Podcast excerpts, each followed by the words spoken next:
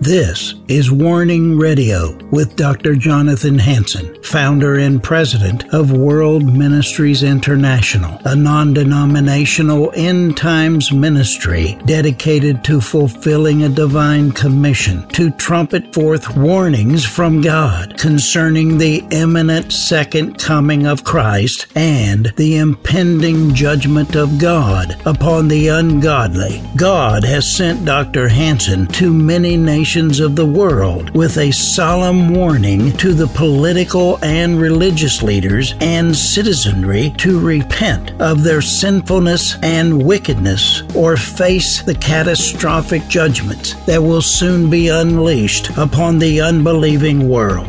Listen now to the warnings of our compassionate and merciful Creator, conveyed through His faithful prophetic spokesman, the host of Warning Radio, Dr. Jonathan Hansen. This is Dr. Jonathan Hansen on this warning program. Today you're going to hear Pastor Ty Gulstrom speak a message on working with God he spoke this while I was traveling on April 24, 2004. Sit back and enjoy today's Warning Radio program. God bless you. Praise the Lord. Thank you, Jesus. When we were worshiping, I was thinking of times past where I've one been trying to sleep, or I, I could. I remember one time it was, it was in the uh, what nation was that? I was in Kenya, and we were trying to sleep, and then about a block and a half away, there was this party going on, like a disco or something. And it's interesting how agitated you can get when other people are partying and you're trying to do something else like sleep. Amen? And it's interesting. it's interesting because when you're on the outside and everyone else is together and they're doing their thing, it's not as fun. And the Lord was like showing me it when you're on the outer courts, when you're outside of that spiritual tabernacle and you can hear everything, the things going on inside, but you yourself aren't inside and aren't able to participate, it's easy to label and to judge that group. Amen? But when you're inside and you're, and you're in having the fun, you're around people, then it's fun. It's the same with the presence of God. It is no fun to be in a sanctuary with people who are in worship or who are gathered in, who are focused in on the Lord, who are encountering Jesus Christ, if you are not engaging in Jesus Christ, it is not a fun place to be. Amen? Because your flesh doesn't like to worship. You understand what I'm saying? Your flesh doesn't long to worship. Your flesh doesn't long to commune with the living God. It is only the Spirit within you who longs to communicate with God. And so if you are not, that's why it says in the Word of God, John chapter 4, that he desires that people will come and worship him in spirit and in truth, because outside of that, he can't accept that kind of worship, and it's just no fun for the believer. Have you ever been into a, a time, maybe even in a, in a service like today or another church where just the worship was powerful, anointed? People are crying out to God, and you can look around and you can see one or two that are sitting there just like flaccid, like they're dead. And there you can just tell they don't want to be there. Anyone there? Have you ever seen that? You ever been guilty of that yourself? Perhaps you had an argument with your spouse before the worship service. Oh, does that ever happen to you? The devil tries to sow a seed of discord between you and your spouse right before a worship service. you know how he, he's pretty good at that. He's pretty good at trying to sow a seed, trying to throw something in front of you right before you're going to come and encounter the living God. He wants to see if he can make you trip and stumble because then he knows that you will hate that worship service because you cannot enter in. That's the way the devil works. And that's why we got to know the wile and devices of the enemy. Amen? We got to know how he works. And I can testify and be transparent before each of you that there's been times in the past where my wife and I have had a conflict right at the last minute, right when our guard was down. No. We're, no, we're all focused in. We're like, we got to get things going. We got this, this, this, this. And then one little comment and react in the flesh, and oh, it's right downhill, isn't it? It's, a, it's amazing how fast it can go downhill and gather momentum. and it's hard to worship the Lord with that burden on your heart. And I don't think the Lord is very pleased with that kind of thing when it happens because the Word of God says that there's conflict, that there's sin, in the camp between you and anyone else back off from the altar, go and make it right, and then come back. Because he wants people to worship what? In spirit and in truth. Whose spirit? The Holy Spirit. Not the conflict spirit, not the argument spirit, not the fleshly spirit, not the unholy spirit, but the Holy Spirit. And when the flesh is on the throne, you can't worship in spirit and in truth. And so I don't know where that came from or why I said it, but maybe it was for one person. I don't know. But he desires those to come in and worship him in spirit and in truth. We took that worship class, we had a couple, I think, and we realized that to worship on, in spirit and in truth, to worship him in spirit, to worship Jesus Christ, worship is originated where? It originates in heaven. We do not initiate worship. Yeah, we can praise him, we can shout his name, we can give thanksgiving and praise unto his name. But there's a certain transformation that happens, and it even happened a couple times here. And I know Tamara could testify. There's some times we were worship or praising the Lord, and it entered into worship, where we began to surrender ourselves. We began to lay our lives upon the altar, and that's a sweet time. That's the goal of why we come here together. We want to move beyond praise. We want to enter into worship where He can come now and flow through us, and we can worship Him in spirit and truth. Praise the Lord. That's exciting. And all the little children said. Ah, amen. That's right. I'm not going to speak long today. I do want to, I have a burden to pray corporately at the end. And the Lord was reminding me whenever we have a victory, victory comes after what? That's right. You can never have a victory apart from a struggle, apart from a war, apart from a battle, or it wouldn't be called a victory. Amen? And I believe that we have a victory in this ministry and for individuals that's right here. It's imminent. And the devil understands that. He knows that. And so he is going to try to do anything he can to trip us up that we might not rely upon Jesus Christ, but rely upon the flesh to get our eyes off of him. So that he might somehow keep us from the victory that is being granted to us as a ministry and as individuals. And there's times when that comes. There's times when it's time to sound the alarm. And I believe this is such a time. And at the end today, I want to pray corporately because I believe, and I don't understand the whole realm of it. I just know I have a sense that we need to come together as a congregation at the end and we need to pray. We need to pray for needs. There's needs that are, need to be met. The devil is on the prowl and he is going to try to trip us up. And we have to be wise and come together and be led by the Holy Spirit. You don't always have to know exactly in your mind how to pray. When you feel the burden to pray, you just need to pray. There's times where He wakes you up in the middle of the night and you know it's the Lord, but you don't know why. That doesn't mean you go back to sleep because you don't know why. You just start to pray. And how often does that happen? You start to pray, you start to intercede. You don't have the, the English words to understand it. So you just start speaking in tongues. You say, Lord, and here I am. And you start going. And then all of a sudden the revelation comes. All of a sudden He gives you how to pray. Effective prayer is always initiated and led by Jesus Christ. It's not led by you.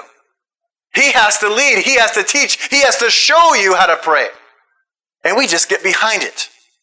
We draft the presence of God.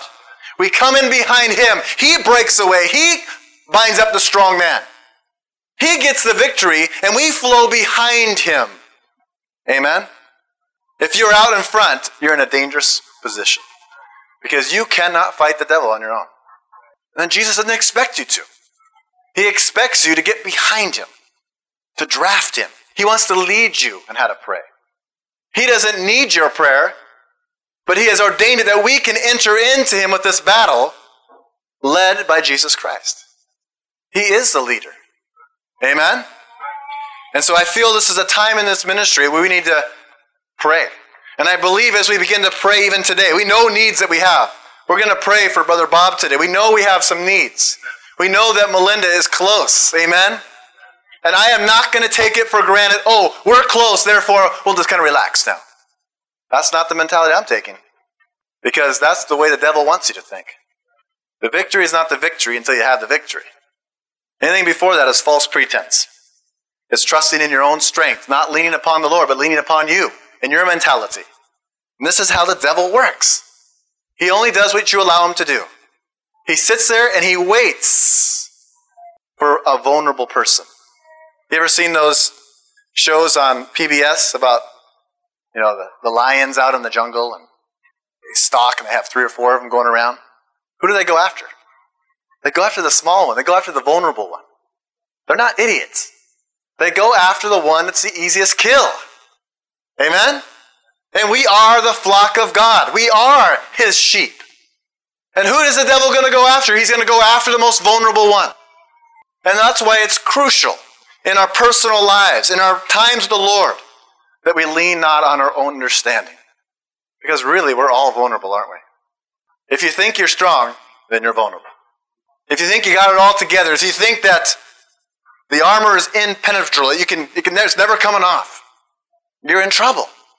Because it only takes a little opening. Remember that king? Let me, as I tell the story, tell me who the king was. The king that told, was told not to go out and fight. So he had his armor on. He had his armor on. But what happened? The arrow went right through, it says, where the armor connects. Just a little seam in the armor. He was warned not to go out. Thought he had his armor on, but the arrow found one little spot of vulnerability. And he was killed. I don't remember who the king was. Anyone remember? Because he was wondering if he could go out and fight. No, it wasn't the king of Egypt. It was like Ramoth Gilead or something. He's going against Ramoth Gilead, I think. Ahab? Might have been Ahab. And he died in his in his chariot. Blood all over, yeah. Remember that? I think that was interesting. He had his armor on, the arrow came and found just a little point, a seam in his armor. There's a lot of preaching you can do on that. I didn't plan on going that way. I'm going to go that way. So open up to 2 Peter chapter 1. We're going to go through a few verses together. Ahab, all right, praise the Lord. 18, 28. So that's a good preachable text because there's different kinds of armor. There's a pseudo armor. There's the armor that you put on, where you think you're impenetrable. I'm going to go up and I'm going to wage war. But Jesus Christ tells us to put on a different kind of armor. It's actually His armor. And that's what you have to understand. It's not your armor, it's His armor. Before it's your armor, it's His armor. And if you go out into the battle, you better have His armor because we're not fighting a fleshly battle. If you put your own armor on, you're vulnerable. You think you're strong, like Ahab. You think you have the victory. You think just because you got everything going for you, he had a good sized army. You think in natural terms, that's when you're vulnerable. Amen? And how many times have I, how many times have you thought that you were strong that day? So he said, Today I don't need to spend that time with the Lord. Toes going, crunching back. I'm guilty. I mean, I'm guilty. We're all guilty. We're all guilty. How many times we say, okay, we had a good day yesterday. We get up and we find something to do and we say, well, we'll get to it. Amen? And we don't spend that time with the Lord. We don't put on the spiritual armor, the Lord Jesus Christ. Remember whose battle it is. It's a spiritual battle. And if you're going to go to battle against the wiles and devices, yes, you are assured the victory, but it's only by His will. It's only by His pattern. It's only by how He commands. And so if you stray away in your own mentality, in your own mind, in your own strength, in your own intellect, in your own self sufficiency, you will surely perish and die. Amen? Because you wander away from the blood. You wander away from the covering.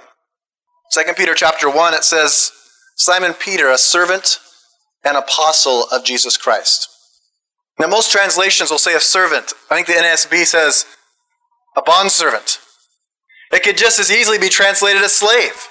Now, we don't like that translation because we don't like the, what it brings to our mind when we think of the word slave. Because when we think of the word slave, what do we think about? We think, yeah, we think about we think about black slaves in America, don't we? And we think of the cruelty and the misjustice that happened to the slaves. But can I submit to you today that there's nothing wrong with being a slave for Jesus Christ? I like to be a slave to Jesus Christ. Let me read you a definition of slave from a dictionary. One bound in servitude as the property of a person or a household. One who is objectively subservient to a specified person or influence, one who works extremely hard. I like what it says in number one. Again, one, one bound in servitude as the property of a person or a household. Now, the scripture tells us that we were bought with a price the precious blood of Jesus Christ. The Word of God says that we are no longer our own. That's what happened when we came to Jesus Christ. We gave over the deed, the title of our life. We are not our own anymore. I don't own me. I don't own this body. I just became a steward of my body. And that is the paradigm shift that has to happen in our mind that everything that you own, you think, everything that you have influence over is not yours. It is Jesus. You gave over the title, you signed it over to Jesus Christ. So now it's no longer my wife, my children. I am now stewards of my wife. I'm a steward of that relationship. I will be accountable for my relationship with her and my children. Every asset that I have, it is no longer mine. I understand that it is Jesus's and that I'm a steward of the resources. Amen? So we're bought with a price. And so there's nothing wrong with being a slave for the Lord Jesus Christ. To be subservient, to be in servitude, to be purchased. We are slaves of the Lord Jesus Christ. I think that is the best translation. We are slaves of the Lord Jesus Christ. Who wouldn't want to be a slave to the Lord Jesus Christ? Who wouldn't want to do his will? I mean, a slave is just a person that when he's given a command, he does it. When Jesus gives a command, we want to do it. We want to do his will and his good pleasure. Amen? We should desire to be a slave of the Lord Jesus Christ. Simon Peter, a servant, an apostle of Jesus Christ to those who, through the righteousness of our God, and Savior Jesus Christ have received a faith as precious as ours. So Peter is saying here that he's basically describing who he's writing to. He's not writing to the lost in this. He's not writing to the one who's just the intellectual scholar. He is writing to the ones who are truly and inherently spirit filled Christians. That's who he's writing to here. He wants to make it clear I am writing to those who have the faith as precious as ours. And he says in verse 2 Grace and peace be yours in abundance. That's what it says in the NIV. I like what it says better in the NASB. I think it's closer to the original Greek. It says, Grace and peace be multiplied to you. Be multiplied with you. And I like that word multiplication because if you take a number like four and you multiply it, and you keep multiplying it, where's the end? There is no end in multiplication. And so when we have the grace and the peace of the Lord Jesus Christ, there is no end to it. Because now you have tapped into the eternal God. Grace and peace be unto you. Now, grace is the Greek word charis. It means favor or goodwill.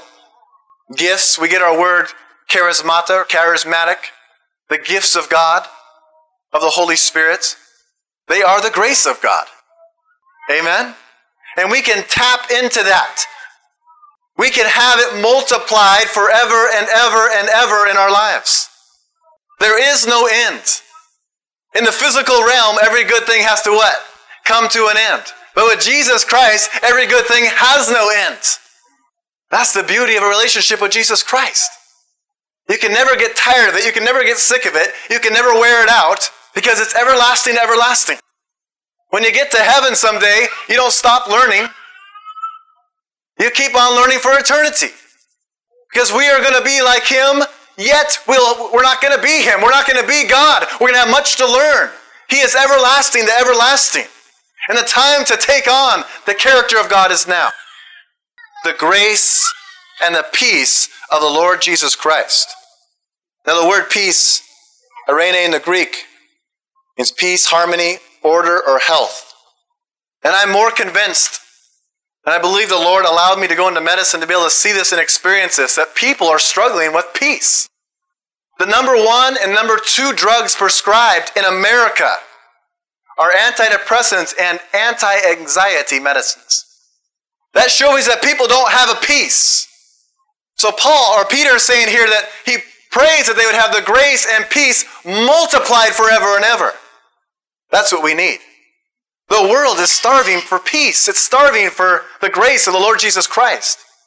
The devil wants to steal the peace, steal the grace. Jesus wants to multiply it forever and ever. I want to tap into that. I need the peace of Jesus Christ. I need the peace in my health, in my body. I need the peace in my mind. You know how easy it is to be anxious about the things of this world? Do we not all struggle with that? Getting anxious and fear over our lives? And the funny thing is, we even know it's silly, yet we still do it. We know it's silly. We know it's only temporal things. Yet we will still fret, fear, tremble, have anxiety. And why doesn't Jesus want that? Not only because it's bad for your health mentally and physically, but it's really hard to lean on the Lord Jesus Christ and to trust Him in faith when you're flowing in anxiety and fear. It's really a one or the other. Either you're flowing in fear and anxiety or you're flowing in the grace and peace of the Lord Jesus Christ. It's hard to trust Jesus when you're trusting yourself and dealing with it yourself. Amen? Can you imagine? The number one and number two drugs prescribed in America are for mental sickness. Mental sickness.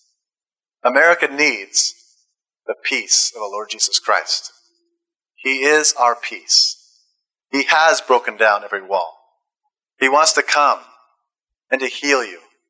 He wants to come and to soothe you. Now, this is the interesting part. Verse 2, it says, Grace and peace. I'm going to read out the NASB. Grace and peace be multiplied to you.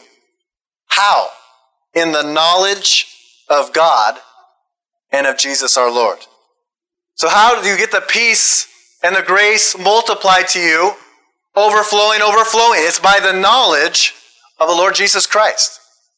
Now, this is interesting because we think of knowledge as facts and data. That's not what it's talking about here. The origin of this knowledge, who gives the knowledge? If it's just mere human knowledge, I can go out and learn something, that's not what he's talking. He's talking about revelation knowledge. Nobody comes to the Father except what? The Spirit draws the man. He's talking about revelation knowledge that he wants to impart into your life. Because without that revelation knowledge, that you cannot have the peace and the grace of the Lord Jesus Christ multiplied over and over. So you got to understand, intellectual man or woman out there. I'm one. I try to think everything intellectually. I try to figure it out my, my brain. It's not the source of your knowledge. It doesn't matter how smart you are. It doesn't matter how intellectual you are. Revelation knowledge only comes through surrender and obedience. Right? It only comes through that relationship and that intimacy with Jesus. That's when He pours out the revelation knowledge, and that's what gives you the grace and the peace multiplied over and over. Isn't that interesting? So, verse 2 says, Grace and peace be multiplied to you in the knowledge of God and of Jesus our Lord. Verse 3 says, Seeing that his divine power has granted to us everything pertaining to life and godliness through the true knowledge of him who called us by his own glory and excellence. Seeing that his divine power has granted to us everything pertaining to life. So Peter here is very adamant. He says it two times.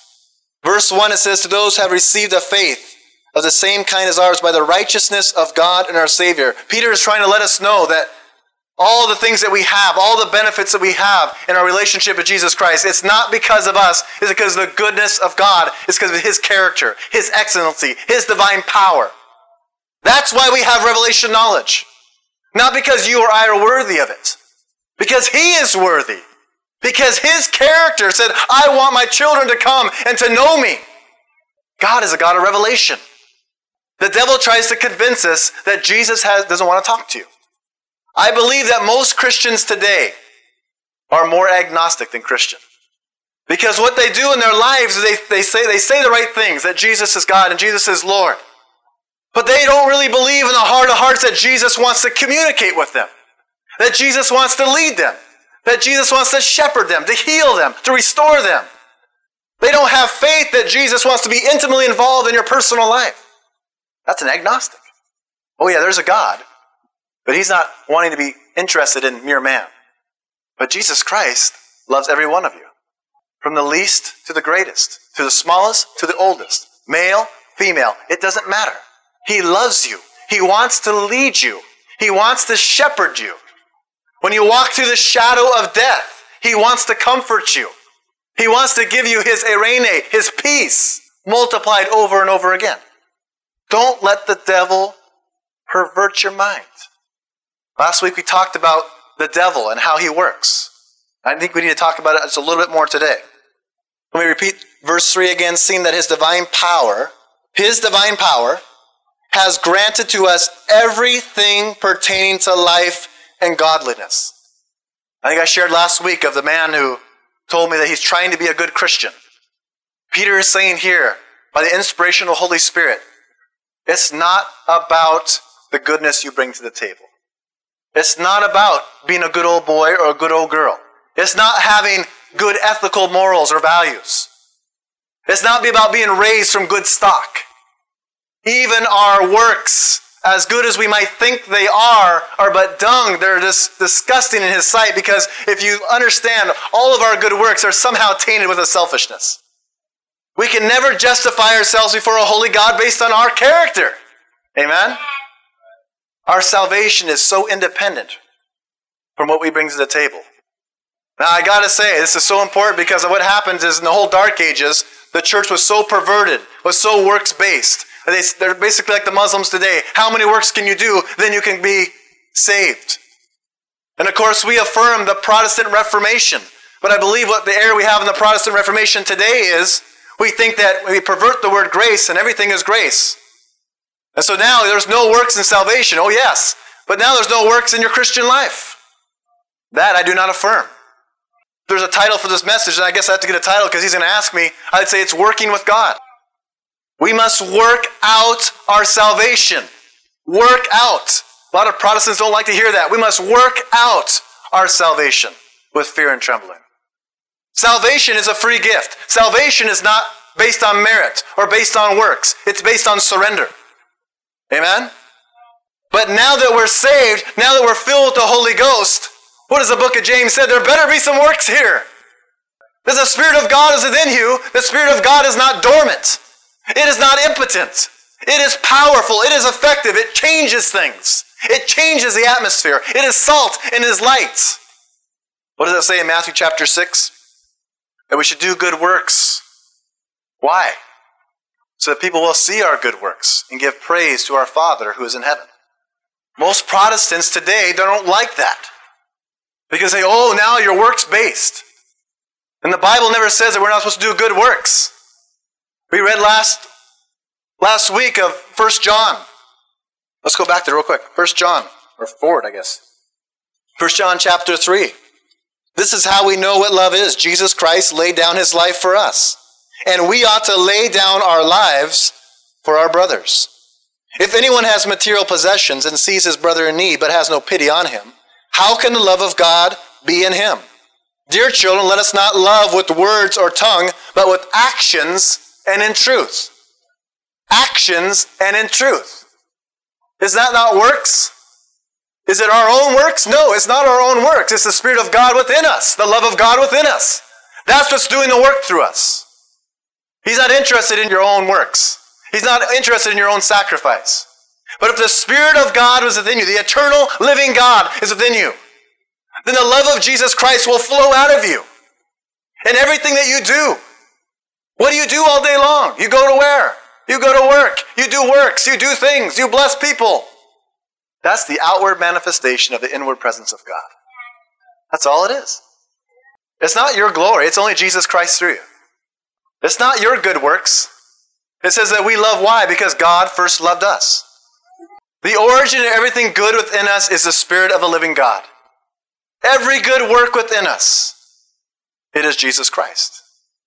That's why we can never say to Jesus on Judgment Day, Lord, look, I cast out devils in your name. See, Lord, I laid hands on many people and saw them healed. What does the Lord say to those kind of people? I never knew you. What is he trying to communicate there? Matthew chapter 7, verse 21. He's trying to say to us it's about knowing him. Really knowing him. There's a scripture in 2 Corinthians that says that once we knew Jesus according to the flesh, but thus we should know him no longer. And then it says that we should not look after each other according to the flesh. Why? Because if we look at, if I look at you according to the flesh, I will try to misuse you. I'll try to use you for my gain. I'll look at you through selfish, carnal eyes.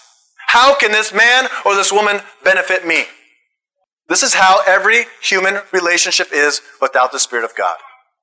Apart from Jesus Christ, when I at my marriage relationship, I see what can Tamara do for me? How can she benefit me? I cannot love her sacrificially apart from Jesus Christ. I cannot love her as Jesus loved the church apart from Jesus Christ. Because that is divine love. That is the Spirit of the living God within me. Men hear that verse and they cringe. Love my wife as Jesus loved the church. It's easy. It's called surrender. It's the Spirit of God within you, the love of God within you. That's how you love your wife as Jesus loved the church. You surrender every day. And He fills you with His divine nature. I'm getting ahead of myself. 1 John chapter 3. Dear children, let us not love with words or tongue, but with actions and in truth. This then is how we know that we belong to the truth. This then is how we know that we belong to the truth, and how we set our hearts at rest in His presence. Whenever our hearts condemn us, for God is greater than our hearts, and He knows everything. Verse 21 Dear friends, if our hearts do not condemn us, we have confidence before God and receive from Him anything we ask because we obey His commands and do what pleases Him. We obey His commands. We obey His commands. Jesus said, if you, if you truly love me, you obey my commandments. I'm back in 2 Peter. I want to read chapter, verse 3 one more time. Seeing that his divine power has granted to us everything pertaining to life and godliness to the true knowledge of him who called us by his own glory and excellence. It's so important to see that in the first three verses, Peter two times shows that if you want to tap into the divine power, if you want to tap into Jesus Christ, it is by revelation knowledge. Two times in a row he says it. All the goodness, all the grace, all the mercy, all the wisdom, all the faith, it comes through Jesus. It comes through that revelation knowledge that happens in intimacy. Verse 4 says, For by these he has granted to us his precious and magnificent promises, so that by them you may become partakers of the divine nature having escaped the corruption that is in the world by lust. I said it last week, and I think it's worth saying again. We are called as Christians to take on the divine nature. The goal of Christianity is to take on the full maturity of Jesus Christ. Again, we got to understand how the devil works. The devil understands totally what the goal of Christianity is. He knows that as Christians, we're supposed to take on the divine nature. And here he is saying, if you allow yourself to get that revelation knowledge of Jesus Christ, this is what the devil is afraid of in your life. He doesn't want you to get revelation knowledge. Because when you get revelation knowledge, that transforms your soul. Revelation knowledge doesn't come through the soul. It doesn't come through the flesh. It comes through the Spirit of God within you. That's where revelation knowledge comes from. And here, Peter, two times in the first three verses, says, if you can get this revelation knowledge, then you can tap into divine power. Then you can tap in to grace and peace multiplied over and over again in your life. The devil does not want that for your life. He understands that this is the goal and the strategy of Jesus Christ by the Holy Spirit. And he is going to come, and that's where he's going to try to trip you up. He's going to try to quench that from your life. It says right here that he wants to allow you to be partakers of the divine nature. Why? To escape the corruption of this world. Right? There's only two paths. Either it's divine nature or it's the world. And so it says here that Jesus Christ, he's interested in allowing the Spirit of God to come through your spirit, the born again spirit within you, to influence your soul. And the main function of the soul is the will. The will of man is what needs to be converted. Amen? It needs to be influenced. And the devil understands that if he can come and he can trip you up, if he can provoke your will and influence your mind to sin, what happens? Then your heart, which is a seedbed of emotions. Remember what it said in 1 John chapter 3? If our hearts are not condemned, then we can boldly, confidently ask God for anything. What is our hearts? It's not just the blood pump, it's not just the, the organ within. It is the seedbed of our emotions. So the Holy Spirit is saying through that scripture that it's our emotions that get tripped up and condemned. that perverts our mind and our wills, and we cannot lean upon the Lord Jesus Christ. We can't tap into that revelation power because our emotions have condemned us, our emotions have stopped us. That's the, the wiles and devices of the enemy. He's after your mind and your emotions. He wants you to feel the pity of sin. He wants you to feel the remorse of sin, and he wants you to stand condemned. Because he knows if your heart stands condemned, you cannot enter in to divine revelation. We talked about it last week. When you stumble and fall, and all of a sudden you feel that deep remorse, you almost back away from the Lord and you wait. You hide like Adam and Eve behind the bush and you sew your own loincloths. Instead of falling on your face before Jesus saying, Lord, I fell. I, I'm sorry. I ask for your forgiveness. We hide ourselves. This is what the devil wants you because you cannot enter into divine revelation in that state. Verse 5 says, Now for this very reason also, applying all diligence. Applying all diligence. You cannot apply all diligence apart from your will saying, I will do something. With everything that we have, with all diligence. And it goes into a couple of verses of attributes that are can be attained through the Lord Jesus Christ. Now, for this very reason, also applying all diligence in your faith, supply moral excellence, and in your moral excellence, knowledge, and in your knowledge, self control, and in your self control, perseverance, and in your perseverance, godliness, and in your godliness, brotherly kindness, in your brotherly kindness, love. So here he's saying that Jesus Christ gives everything that's necessary to partake of the divine nature. This is what it looks like. And he goes in and talks about the characteristics of God. And what he's saying here is, he has set the table for you. He has called you to the banqueting table. He has prepared a feast. He has made a place for you. He has sat you down. But he cannot make you eat it. You have to apply yourself in all diligence and partake. He has done all the work for you. Now he says, now partake, come and eat. I remember working in nursing homes and working with dementia, demented patients. You cannot make them eat. You can do everything for them. You can prepare the food. You can put the food up to their mouth. But if they don't want to eat, you cannot force them. And Jesus Christ will not force you to take the divine nature. You must want it. You must desire it. You must be diligent. You must present yourself every single day as a living sacrifice. He will knock on the door of your life. He will remind you that He is there, but He will not break in. He is not a thief. He will not turn you into robots. He wants you to love Him. Love necessitates a choice. That's where your will comes in.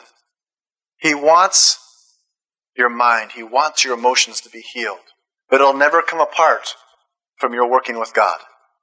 You must work with God. And the beautiful thing about the Christian life is the very work that is necessary for the Christian life, where is it originated? It is Jesus working through you. That's the beauty of Christianity. That's like no other religion in this world. The very work that is necessary to have relationship and intimacy with God is the very power that He will supply to you. That's the good news. That's why it's the gospel, the good news of Jesus Christ. It is not what I bring to the table.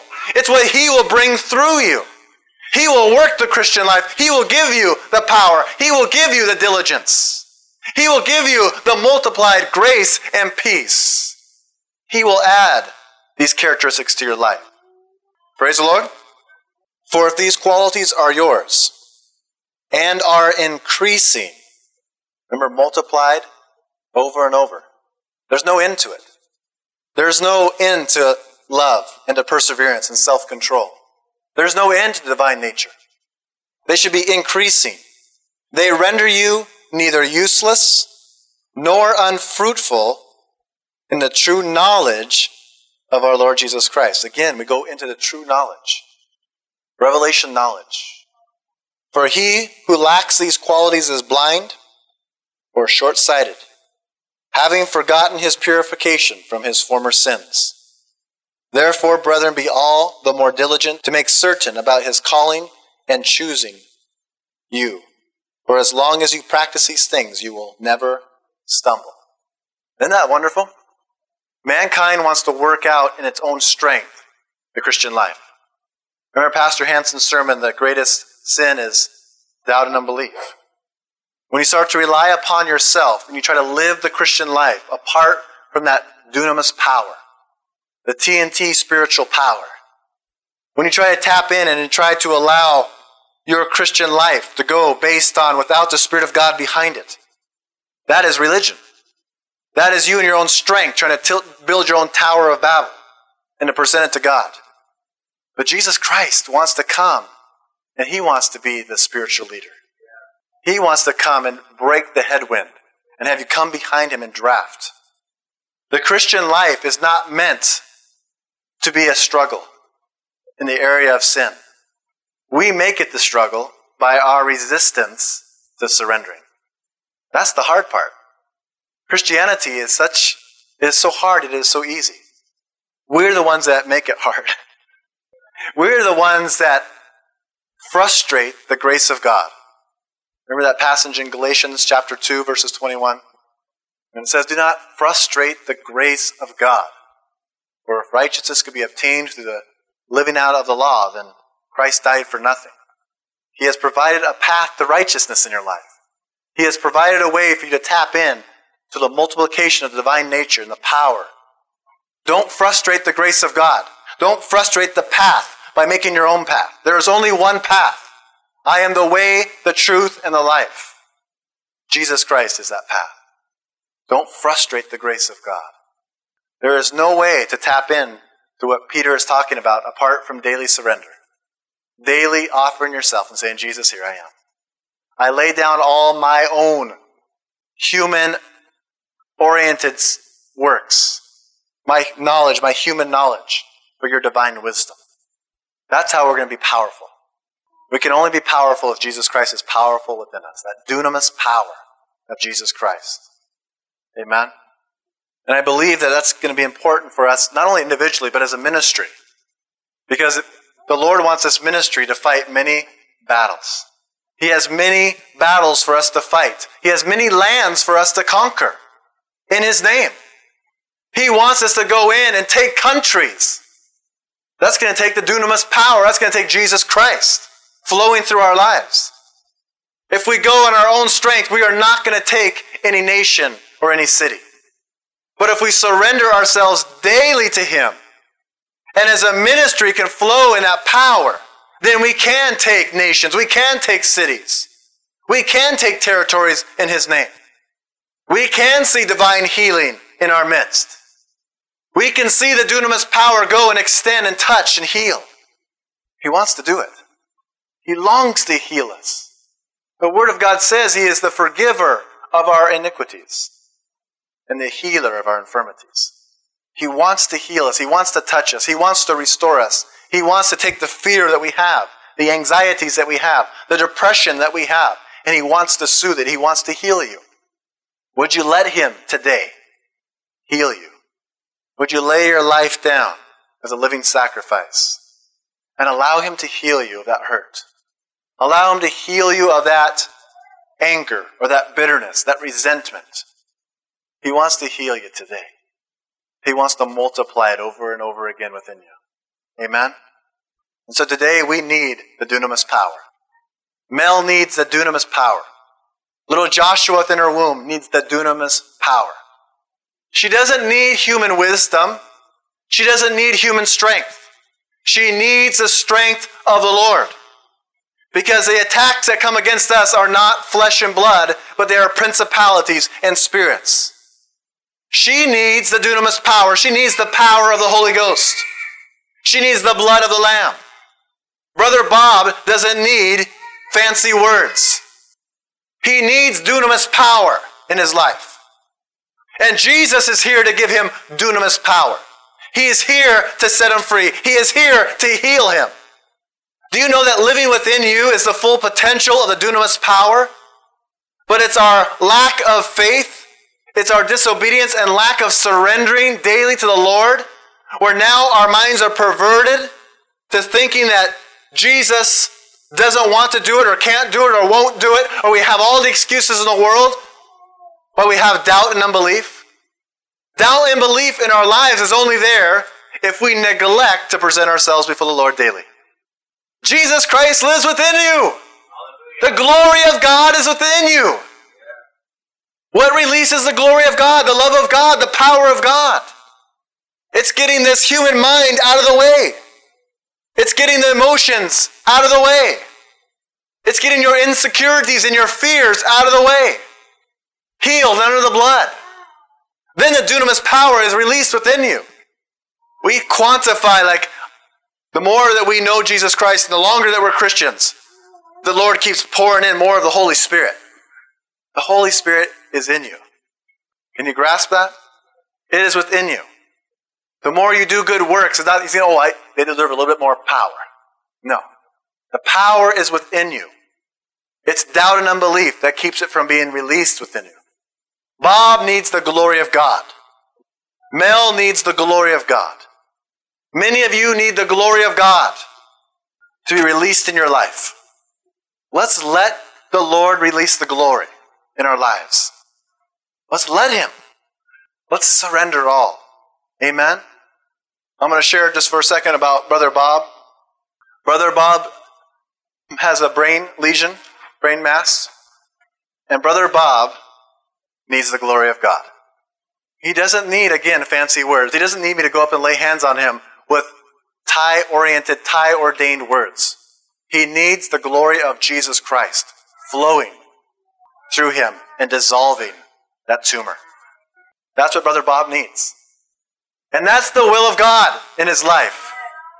The will of God for his life is not for Brother Bob to have a brain tumor. The will of God is for Brother Bob to be strong, to let the peace of Jesus Christ, the grace of Jesus Christ be multiplied within him. Peace in his health, peace in his physical body. When you have a tumor growing in your brain, that is not peace in the physical members. That is chaos and destruction. Jesus Christ came to give you peace in your physical body. Peace. For Bob to have total peace in his physical body would necessitate that Jesus Christ heals that tumor. Amen? He came to give you peace in your emotions. He came to multiply it over and over again. Today I'm focused and directed with Bob, and I want to pray for Melinda. But I believe there are so many people in this place that need the peace and the grace multiplied over. And I believe that Jesus Christ will do it. We can be praying for Brother Bob, yet you encounter living God in faith, and you yourself are healed. Amen? God can heal Bob and heal you at the same time. He doesn't need a different service where we gear it towards you. If you'll just engage within the Lord Jesus Christ, if you'll just allow the communion of Jesus, the glory of Jesus, to flow into your life and through your life, He can heal you right here. Your physical infirmity, your emotional infirmity, let the peace be multiplied over and over again in you, even right now. Praise the Lord. I need the peace rolling over. I need it every single day.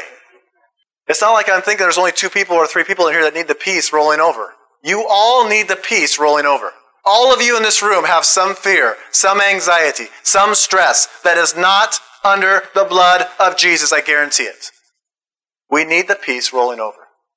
Because when the peace rolls over, then the dunamis power and the glory of God is more fully released in us. And not only can we be strong, but then we have the faith to lay hands on the brother or sister and say, Be healed in the name of Jesus. And it's not just resounding and tinkling brass. How many churches? How many Christians? How many of us? How many times have I? It can say a prayer and it sounds so sweet and it sounds so good. It sounds like authority. But there is no authority unless it's Jesus' authority in me. You can be a great con artist prayer. But the thing about prayer is we know if it's effectual, don't we? you know if it's effective. You know how effective you are in your prayer life and praying for others. The fruit bears witness, doesn't it? If everyone in your whole life you pray for never gets healed, never gets touched, never gets revelation, something is wrong with your prayer.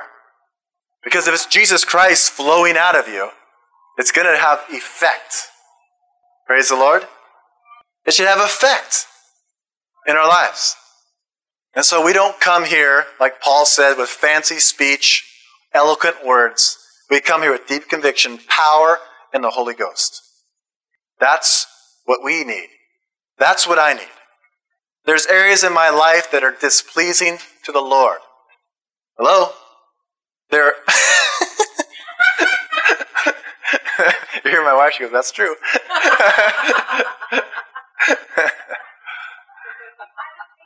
I'm glad I said it first. there are areas in my life that are displeasing to the Lord. You know what the key is, though? They got to be displeasing to me, too. It was uh, Brother Bond, Ian Bond. I like this word he said. Listen to this. He goes, Jesus will never set you free from your friend. That I, say, that I said it? He'll never deliver you from your friend. If your lust is your friend, he's not going to set you free from it. It's got to be your adversary. You got to hate that sin. And you got to hate the source of that sin, which is the devil. You have to have a warring spirit. If it's your friend, if you like it, if you enjoy it, he will not set you free from your friend. You got to hate it. You got to despise it. You got to say, in the name of Jesus, I'm sick of this bondage in my life. I am tired of it. Let the righteous indignation of the Lord well up within you. Let the warring spirit of Jesus well up within you. He's a hater of sin. Why? Because it takes you away from relationship with the King of Kings and the Lord of Lords. It brings a schism between you and the peace and the grace multiplied over from the divine power, from the divine nature being worked in your life. That's why Jesus hates sin in your life. Because he loves you so much. And he wants the divine power released in your life. He wants to see you whole. He wants to see you set free. He doesn't want to see you full of anxieties and fears. He pleads with you. Present your request to me. Surrender your life to me. Hate that sin. Hate it with the hate of Jesus Christ. Because he will not deliver you from your friend. Amen? You got to hate it. You got to despise it. You got to say it, it's, it's robbed me all of these years. It has kept me from maturing in my relationship with the Lord. Let's not let anything interfere with our relationship with Jesus. We all have areas. I know right now the Spirit of God is, is, is talking to us about areas in our life which are stumbling blocks from progression of intimacy with Jesus Christ. I have areas that are stumbling blocks to intimacy with Jesus Christ. And I pray that together today, as we pray for Brother Bob, as we pray for Melinda and Joshua, I pray that you'll tap in. Amen? The glory of God is within you. Say, the glory of God, glory of God. is within me. It is within you, friend. Will you just acknowledge that the glory, the fullness of God lives within you? And He wants to be revealed in your life today. Let's surrender it today. Amen? However He's speaking to you, it doesn't matter. However He's speaking to you today, Let's surrender it today. Let's ask the Lord to put within us a warring spirit and be a hater of sin. If you're not a hater of sin, then you will not present yourself daily to God. If you're not a hater of sin, you'll never confront the brother or sister in sin. Why would you? If you don't hate the sin, why would you confront the brother? Why would you enter into a potential conflict with another person if you didn't hate the sin? And see that that sin in their life is keeping them from that full maturity of Jesus Christ. That's why we confront our brother or a sister, right? Was it Ephesians chapter 6, I think, that says that those who are spiritual should go and confront a brother or sister, lest you be tempted, lest you fall yourself. Amen? If you don't hate sin, you'll never confront a brother or sister. When Pastor encourages us to be willing and able to confront one another in love. If you find yourself not doing that, it's because you're not a hater of sin. Jesus is a hater of sin. If you spend time with Jesus, you will become a hater of sin because you'll understand what sin does. We think, oh, sin, it's, it's something that causes a conflict between a spouse. For No, it cuts you off from a full maturity of Jesus Christ. It doesn't allow you to progress in that relationship. That's why we hate sin. Praise the Lord. So I'm going to have Brother Bob, if you would come forward. Pastor Tom, I am so thankful to see Brother Bob walk in that chair this spot right here. I am so thankful for that. Because if you've been around in the last week, he wasn't doing that. Just a couple of days ago, he was not doing that. He had to be almost literally carried where he was going. I praise God for that. I praise God for that. I was so thrilled. I don't know what night. What night was it? Um, Thursday night. I saw Brother Bob Thursday afternoon at the clinic, and he wasn't doing real well. And then I came later that evening, and some of the Brother Bob, Iron Bob Peterson nuances were returning. And I was like, praise God. I was so thrilled. I was so thrilled. And I want the full blessings for Brother Bob. Not just for a, a mere physical healing. I want it for more than that. I want it because this will keep him from doing everything Jesus Christ wants to do in his life. See, the devil is after your mind. He wants to cloud your mind. He wants to pervert your mind. And that's what he's going to try to do with Bob. Jesus Christ wants to dissolve this tumor far more just for a natural sign and a wonder. He wants to do it because he wants brother Bob. He wants the full mind, will, and emotions of Bob to be healed, set free, and restored. Because he wants Bob to go into the glory of glories, the holy of holies, every single day of his life. And the devil is trying to rob, kill, and destroy. And we are not going to take it because we have the warring spirit of Jesus Christ within us. Praise the Lord. Praise the Lord. And so the authority is within us, Bob. The glory is already within us. The anointing, the dunamis power, it's within us. Now we're going to work it out in faith and see an outward manifestation of the inward reality and glory of Jesus Christ. Praise the Lord. And I believe and I want to hear your testimony because I believe today that we're doing far more than praying for Brother Bob or Sister Mel. We are doing it for everyone here. The glory wants to speak to you and heal you and set you free. Heal your mind, heal your emotions, heal your physical body. Press in today because I believe that from today there's going to be testimony. And I want to hear those testimonies of what happens today in the service, okay? And so, all of us, every single person, I want you to surrender and lift your life up today. Praise the Lord.